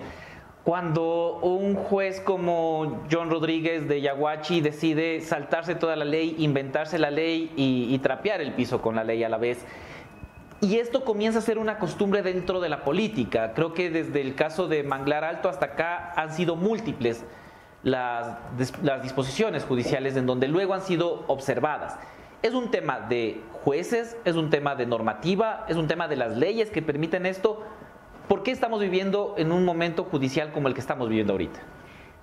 Pienso que hay que ubicarnos un poco, es decir, el hecho de tener ahorita o vivir en un estado de derechos eh, abarca quizá un bagaje histórico, social y político importante. Actualmente podemos estar en este medio de comunicación porque la lucha social ha permitido que se reconozca el derecho a la libertad de expresión, a la libertad de trabajo, etcétera. Tenemos un Estado que reconoce derechos básicos como la administración de justicia, es decir, la justicia es un ideal de este Estado de derechos y qué pena sonar tan lírica y empezar con esto, pero es que eh, la administración de justicia responde a estos ideales precisamente y si es que hay una desnaturalización mediante el tráfico de influencias, porque con todo respeto, una cosa es que tú como juez tengas discrecionalidad, y eso significa que tienes criterio propio, que tienes capacidad de discernimiento, que puedes tomar una decisión por ti mismo, pero una decisión apegada a derecho, una decisión que favorezca eh, precisamente estos ideales de la sociedad. La administración de justicia está resquebrajada desde hace mucho tiempo. Particularmente, bueno, tengo 31 años, pero desde que tengo uso de razón, eh, mi, primer, mi primera comunión con la política quizá fue la época del correísmo y lamentablemente desde ese momento yo no he visto que haya en la justicia una tregua, por lo menos eh, para estos prosenetas que lo único que hacen es pues prostituir precisamente la administración de justicia. Prostituir la administración de justicia significa cooptar jueces o tener amarres con los fiscales para que las cosas se desnaturalicen y no respondan realmente a una intención objetiva y de derecho, sino que empiecen a responderse a intereses particulares. Prostituir la justicia es tener eh, jueces que responden simplemente al momento político y que tienen un direccionamiento político en lugar de tener convicciones judiciales respecto de sus fallos. Prostitución de justicia es eh, mirar a otro lado cuando este tipo de abusos del derecho se perpetran casi a diario. No existe hasta el momento un proceso instaurado, por ejemplo, por parte del Consejo de la Judicatura para poder identificar estas causas anómalas. Tenemos eh, servidores públicos que están trabajando en condiciones infrahumanas en provincia y tampoco se les da una solución. Y el cúmulo de todos estos problemas vuelve ineficiente a la administración de justicia. Tenemos servidores que no están comprometidos con estos valores y que se vuelven corruptibles. Abogados que en lugar de ofrecer una administración o una pelea digna y honesta en la cancha de litigio, lo primero que te ofrecen como cliente es pagar al fiscal o pagar a los jueces para que se eh, baje un poco la tensión procesal eh, y, y después pues vas tú abriendo las aristas y realmente es un problema muy fuerte. No ha habido un proceso de desinstitucionalización. Yo siento que el correísmo lamentablemente y con sus honrosas decepciones pues está todavía muy arraigado en la manera sesgada de administrar justicia en algunos cantones y aunque no son todos los jueces, porque hay algunas personas a quienes rescatar de este eh, saco de malos administradores de justicia, eh, siguen imperando estos patrones de corrupción. Y, se podría poner peor, porque la declaración de Rafael Correa eh, a la entrevista en El País, luego la declaración de Jorge Glass, eh, ¿cómo, leemos esto? Esta intención de un partido político, de una tendencia política que intenta llegar al poder en agosto, de volver y borrar todo lo que sucedió, las sentencias, las decisiones, los procesos judiciales. Esto en estricto derecho, ¿cómo, cómo, cómo entendemos? ¿Crees tú sinceramente que llegaron a irse en algún momento? Yo creo que no. Lo que pasa es que están dormidos. Ahora lo que va a hacer el correísmo es reactivarse. Y, sabes, a mí no me gusta que se burlen de mi inteligencia. Prefiero que me des una cachetada de frente y yo sabré cómo responderte. Pero el falso desistimiento de Jorge Glass para ser candidato es demagogia pura. Y me da mucha pena la gente que aplaude eso porque en realidad les están insultando en la cara y no se dan cuenta. Jorge Glass no podía ser candidato y esto es parte de un, leía justo un criterio que me pareció muy acertado dentro de esta lectura política, pero a la interna del partido sí, tienen que darle algún tipo de rédito a Jorge Glass. Yo comparto plenamente el criterio de Anderson. Lamentablemente él fue el único audaz que habrá habido de por medio para hacer el, que haya pagado en cana todo lo que vimos en la época del correísmo. Entonces, Preocupa, preocupa que perfiles como el, de la señora Cabezas, que realmente tiene sesgados los criterios de referentes feministas y que piense que la señora Luisa ahora pues eh, puede ser un referente del feminismo ecuatoriano, está completamente, yo creo que nos acaba de dar una bofetada a todas las personas que en algo creemos, pues en la evolución de algunos derechos, eh, darles la espalda a esas niñas, sí, negras, indígenas, eh, mestizas, extranjeras, que son violadas en el, en, el, en el, país y que producto de estas violaciones terminan con embarazos no deseados, con niños que terminan siendo abandonados en lugares en donde siguen siendo revictimizados. Eso es lo que usted apoya, eso es lo que le parece un feminismo coherente. ¿A usted le parece coherente que en un momento electoral se trafiquen influencias para que un mal líder político haya salido irregularmente favorecido cuando el resto de la población trata de acceder a un tipo de justicia ordinaria y ni siquiera le dan celeridad a los casos?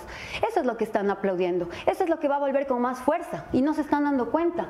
Es preocupante porque el discurso que sigue manejando el correísmo es de un descaro sin límites. Entonces ahora ellos son los que hablan de legalidad cuando fueron los primeros en vulnerar la constitución, las normas, tenían jueces por llamadas, administraban justicia con memorias flash, ya listas las sentencias. Eso es lo que va a volver, eso es lo que apoyan, eso es lo que se les está olvidando. Entonces, cuando tú hablas de administración de justicia, es, complejo y peor cuando tienes estos buitres que merodean y están tratando de captar todo el sistema. Oiga, mi doc, yo le escuchaba al señor Jorge Glass eh, y decía él, eh, agüítale. Sí, gracias. Y decía él, eh, no voy a ser candidato por ahora, que es una forma de decir, tengo un pequeño problema, ya vengo y ya lo arreglo. Eh, el Rafa también dio una entrevista en el que dejaba muy clara la agenda. La agenda es eh, resolver su rollo con la justicia, de alguna manera. ¿Cuáles son las vías que tienen para hacerlo? La asamblea. A Rafael Correa no le interesa la presidencia, son dos años perdidos. Si tú ves analizando los cuadros que se están perfilando y presidencializando, Luisa y Andrés son dos pintados para el correísmo, desgastan el correísmo, pero siguen sosteniendo un discurso. ¿Y el resto de binomios? Es que esto es un mm. juego de tronos asqueroso. La verdad es que yo estoy O sea, ¿tú crees que el plan está en la Asamblea? Yo pienso que está en la Asamblea. Ir a una reforma constitucional desde la Asamblea No pueden hacer nada mientras no reestructuren todo el Estado partiendo de bases constitucionales. Entonces tendrán que reformar el artículo 113 de la Constitución para que todos estos sentenciados corruptos pues puedan ser abiertamente candidatos y no sigan sonriendo y no sigan robando en la cara. Entonces yo no pienso que desde presidencia puedan hacer mucho. ¿Qué hay del famoso recurso de revisión? ¿Qué es eso? El recurso de revisión es un recurso extraordinario que por lo menos en materia penal, una vez que ya se terminan todas las instancias, es decir, hay una sentencia en firme, pero eventualmente existen elementos, prueba nueva que no se valoró, poniendo un ejemplo muy burdo, el que se creía muerto aparece vivo en una fiesta. Entonces tú tienes la posibilidad de recurrir a la última instancia que sentenció y ya pues ejecutorió tu sentencia con un recurso de revisión para que se revise integralmente el caso, que es más o menos lo que hizo David Piña con su proceso, ¿sí? Entonces eh, lo que hace el juez, en, este caso se, se, vuelve a soltar un tribunal, se analiza todo el caso, se tiene esa facultad en la revisión y pues eventualmente podría reverse algún tipo de sentencia. Pero, pero Em, hay como parámetros también para este análisis. No sé qué tan favorable sea para ellos una revisión, entendiendo que es un proceso largo, lento, aunque ya vemos que a ellos en cuestión de horas les administran justicia. Yo pienso que deben estar concentrados en asamblea. Ahí es donde ellos van a poder ejecutar todo su plan. La visión de la doctora Marcela Estrella Buchelli. Gracias, Doc. Gracias, Siempre es un gusto tenerte aquí. Vamos a pasar la última parte de este programa, no la conclusión todavía, sino un segmento nuevo que nos inventamos porque nos inventamos cosas todo el tiempo. Así es, y eh, luego de haber, creo que ya haber dejado clarito todo lo que ha pasado, todas las aristas posibles se han analizado desde el correísmo, desde el derecho y desde el Consejo Nacional Electoral. Ahora vamos a ver qué están haciendo los candidatos, porque los candidatos no solo presentaron a sus binomios eh, o completaron sus binomios, el fin de semana. También ya tienen actividades listas, tienen momentos que, eh, y reuniones que serán cubiertos obviamente por la posta. Y ya está aquí Doménica Vivanco para presentarnos esto, que es el nuevo segmento de estas elecciones rápidas y furiosas, es el kilometraje.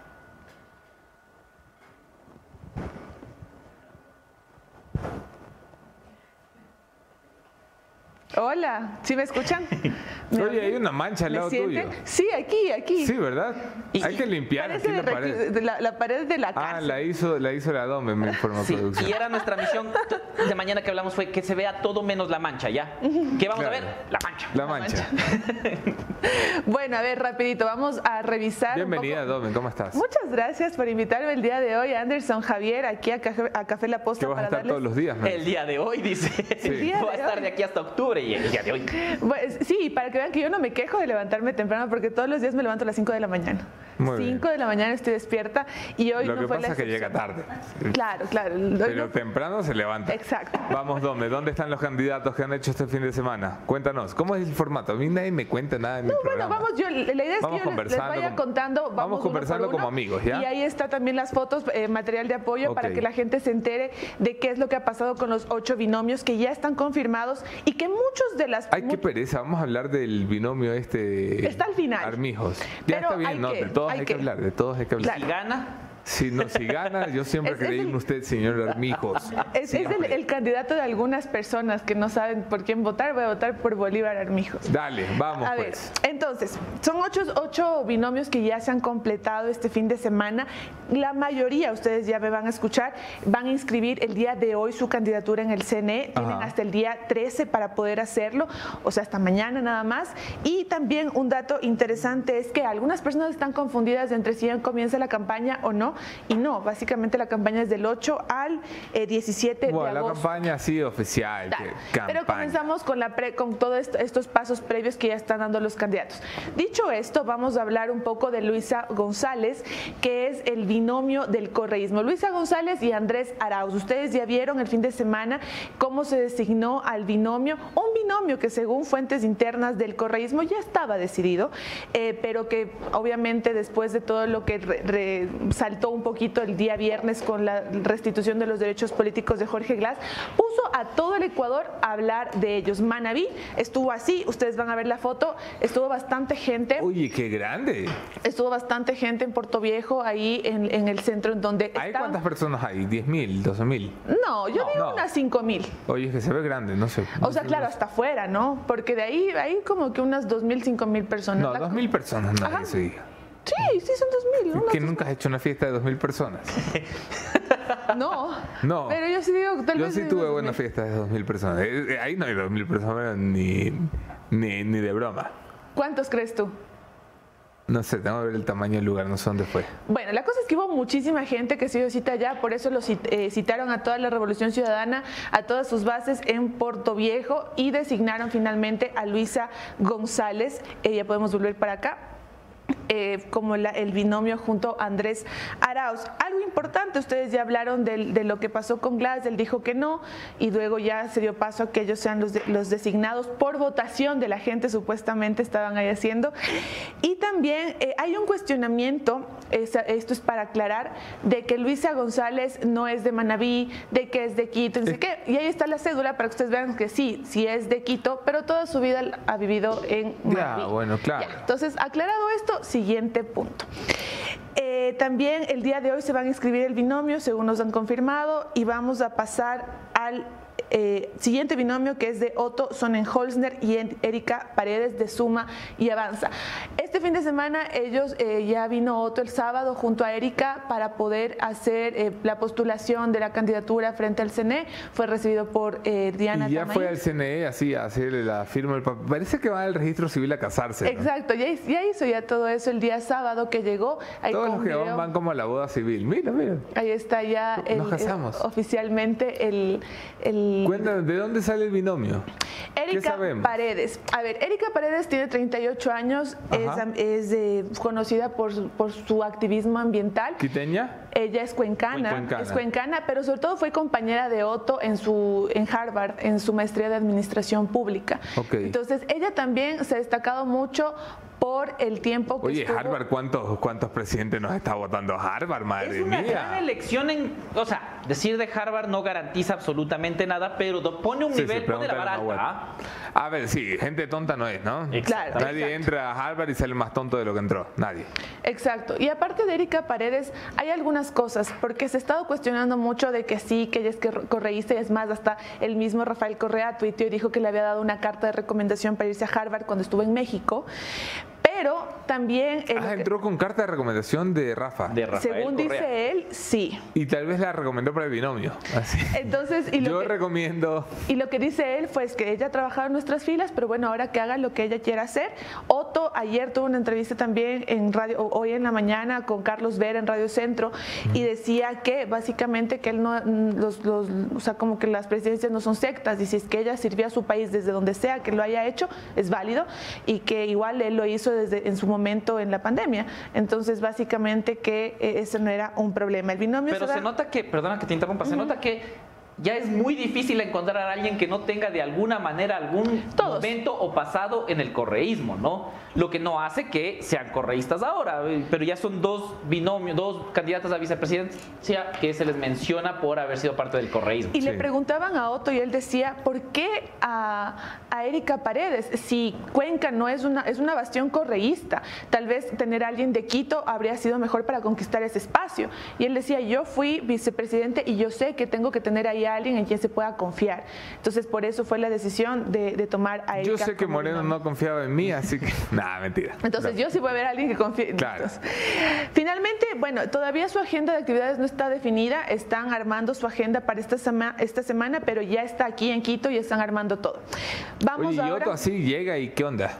El sábado. ajá, el man llega y a comer cangrejo. El día sábado llegó. Yo llegaría a comer cangrejo. Tengo entendido que salió del aeropuerto, se fue al Aerobuilding, se reunió ahí con Erika Paredes, estuvieron ahí, comieron, conversaron y ya básicamente de ella se desplegó hacia el CNE para poder hacer la inscripción de la candidatura. El día domingo no tengo entendido qué fue lo que hizo, pero lo que sí sé es que están armando como su agenda. No hay todavía nada, nada como que confirmado del día tras día de, de lo que van a hacer, como en el caso que, del binomio que les voy a contar de Jan Topic y Diana Jacome. Es decir, tenemos ya su agenda agenda completa.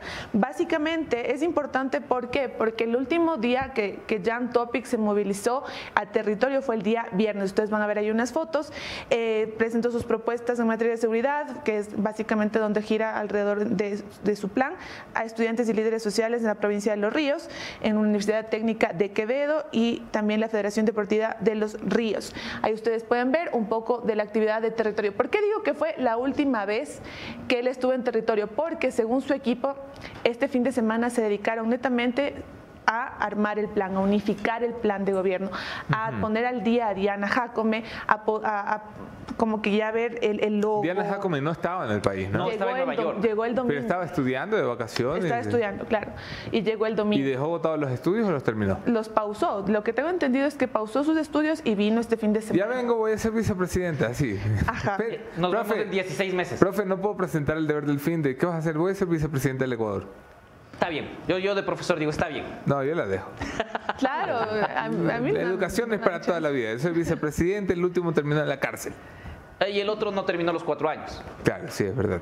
Bueno, entonces el fin de semana ella ya llegó y todos están trabajando en la línea gráfica, fotos, contenido y sobre todo, como ya les digo, unificar el plan. Pedro José Freire está preparando a Diana Jacome poniéndole al día de todo lo que está pasando y lo que han hecho en campaña. Prácticamente. Es del ex de Jan Topic y ahora le tiene que, que o sea, como que ahí coachear a Diana Jacome para que sepa qué es lo que vamos a hacer de ahora en adelante, de lo, de lo que él mismo ha dicho. Su agenda de esta semana va más o menos así, el día de hoy ya están en okay, ya, Lo de hoy lo vemos mañana. Y, pero básicamente recorridos, eventos en Guayaquil, Santo Domingo, viernes en Quito, próxima semana en Cachi. Siguiente, Yacu Pérez eh, presentó a su binomio también, Nori Pinela, ahí la tienen ustedes en pantalla. Ella es guayaquileña, vicerrectora de la Universidad Ecotec eh, y ambos son ya la carta de presentación de la Alianza Somos Agua, Unidad eh, Popular, Partido Socialista Ecuatoriano y Democracia. Sí, hoy a las 10 de la mañana, no, todavía no. Oye, el Ecotec, ¿no? Yo, yo, estoy muy feliz de estar estudiando ahí. Está... Universidad Javi. Bueno, mi, mi, yo soy alumni. De Pero en realidad es, es, más tuya que mía, creo yo. la, la, universidad de pregrado es la, la universidad. Claro, la de posgrado es, el, el, el, alma mater. Exacto. Pero sí, eh, y bueno, tiene, y le, tiene actualmente un viceministro. ¿no? vicepresidente Yaco. Sí. Ella es la, la, la, candidata a la vicepresidencia y lo que sabemos es que hoy a las 10 de la mañana también se van a reunir en el Ministerio de Agricultura para ir a inscribir su candidatura formalmente en el, ante el CNE. Ah, van a hacer una marchita. Sí, sí, sí. Van a ir ahí caminando para eh, llegar más o menos a las 10 y media. Está planeado que ellos ya presenten su candidatura. De ahí, eh, según perfiles de opinión, este es un dato importante, el reconocimiento de las personas. Eh, el, Yacu Pérez es el candidato con más reconocimiento ciudadano, con cerca del 96% ¿no? Y finalmente Bruno Segovia y Elsa Guerra son las personas que encabezarán las listas de asambleístas nacionales de Yacu Pérez. Siguiente, Daniel Novoa. Eh, finalmente el Pleno del, del, Consejo Nacional Electoral aceptó su candidatura. Habían algunas cosas que revisar ahí, pero finalmente dijeron que no, que todo estaba en firme y ya la aprobaron.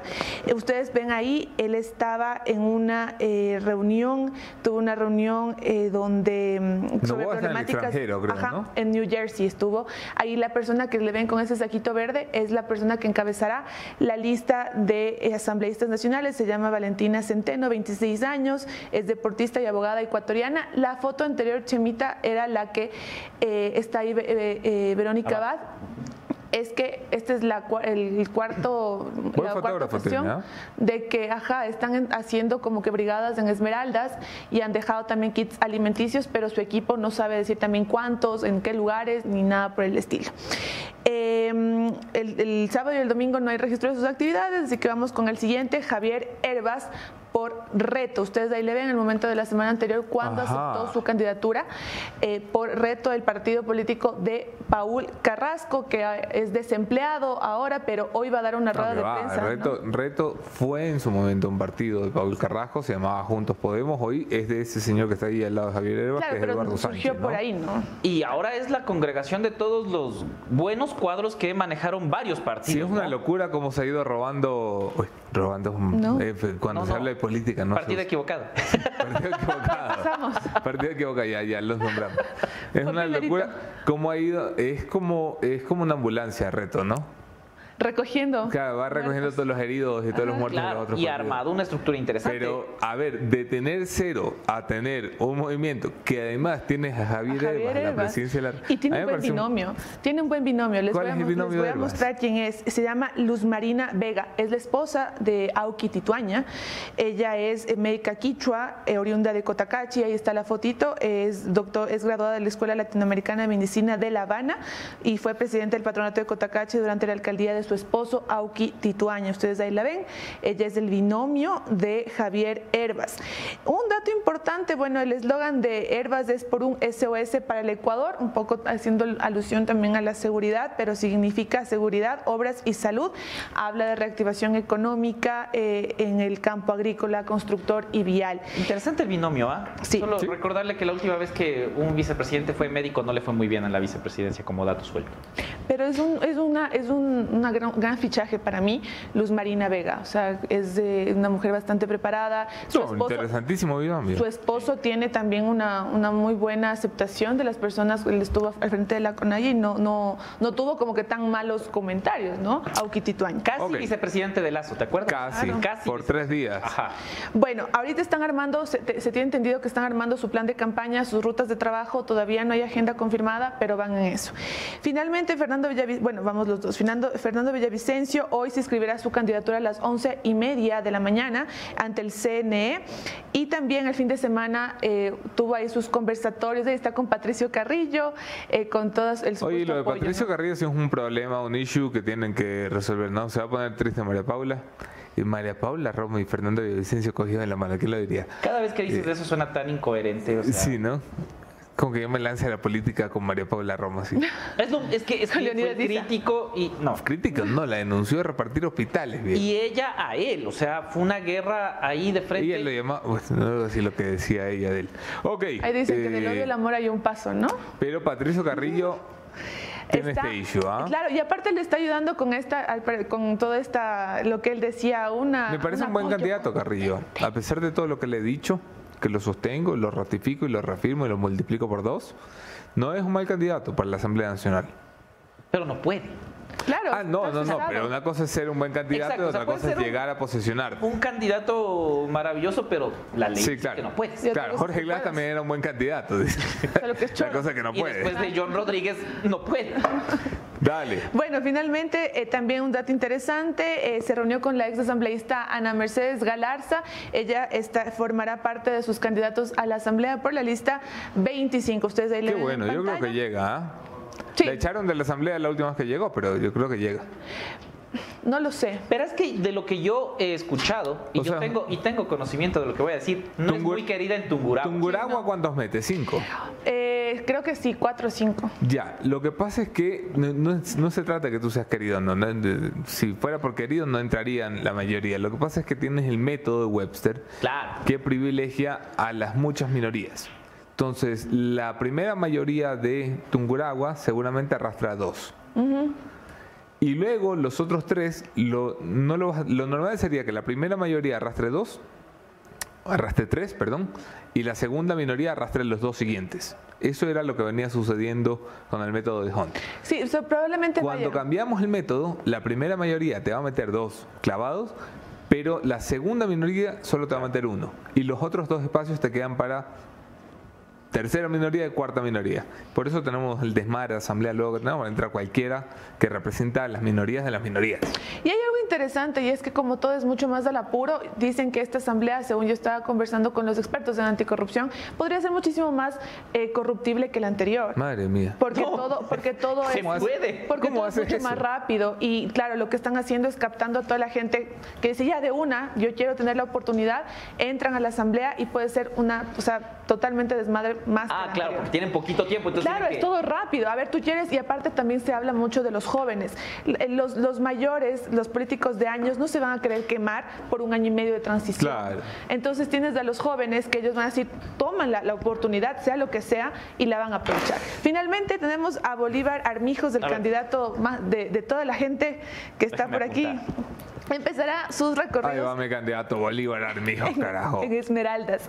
Ahí va a comenzar ya fuera de broma, ¿de dónde sale Armijos? Él era eh, presidente de la... Este era el partido de Jason Good. sí, ¿no? ¿Cómo era este de aquí? El partido amigo.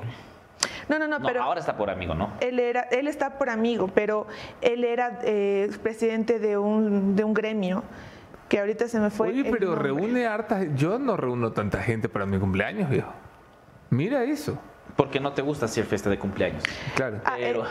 era, eh, ya que está, lideraba el Consejo Nacional de Gobiernos Parroquiales del Ecuador con Agopare. Entonces, él ahorita tiene su, agenda en Esmeraldas, eh, también se irá a Santo Domingo, donde tiene previsto un gran meeting para esta semana. Básicamente todos están delineando ya sus agendas, están trabajando en su plan de campaña, viendo qué rutas tomar al respecto. Podemos regresar acá. Y ya ese básicamente es el resumen de los ocho candidatos. Oigan, pero cuando venga Bolívar Armijos a este espacio, porque todos los candidatos están invitados, tendremos que hablar de un proyecto o de un lío que él tiene en Contraloría por un proyecto de reforestación con el pero déjalo, déjalo llegar, no lo asuste, deja de le, le suelto el dato para que venga preparado. Sabemos del informe de Contraloría por reforestación en el mar. Y el va Linda Romero, Este segmento lo vamos a ir puliendo, es la primera vez que lo mostramos, seguramente eh, vamos a hacerle unas modificaciones para hacerlo más dinámico, más bonito, más chiqui chiqui. Más rápido. Y, eh, y bueno, ahí vamos. Ahí vamos. Señores, van a ser 90 días intensos, agárrense. Comienza la campaña electoral, sabemos quiénes son los ocho. Noticia, si son ocho, entra en un solo debate, en un solo grupo de debate. Si eran nueve nos jodíamos, pero vamos a tener sí o sí enfrentamiento entre todos. Pero ¿cuál será el mecanismo del debate? hay, algo que van a cambiar, que lo dijo Atamain aquí. Eh, no sé si en, en, directo o después del directo. No, no, lo dijo aquí. Lo dijo en directo. Eh, dijo Atamain que iban a cambiar esto. ¿Te acuerdas que en el debate, si yo te replicaba a ti, solamente te replicaba a ti, y tú le replicabas a Javi, Javi me replicaba a mí? Ahora vamos a ir cambiando. En una te replico a ti, en otra le replico al Javi, en otra le replico a la Moni, y así todos pueden tener como un intercambio. Hasta aquí, hasta aquí el programa de hoy. Se nos pasó la hora, no nos da tiempo ni para la conclu. Doménica Vivanco, hoy eh, nos hace falta la Moni Velázquez, la Moni Montenegro le va a decir, el Javi Velázquez. Eh, Javier Montenegro, su servidor Anderson Boscan, eso fue Café La Posta, nos vemos aquí, chau, chau, chau. Que tengan un buen día.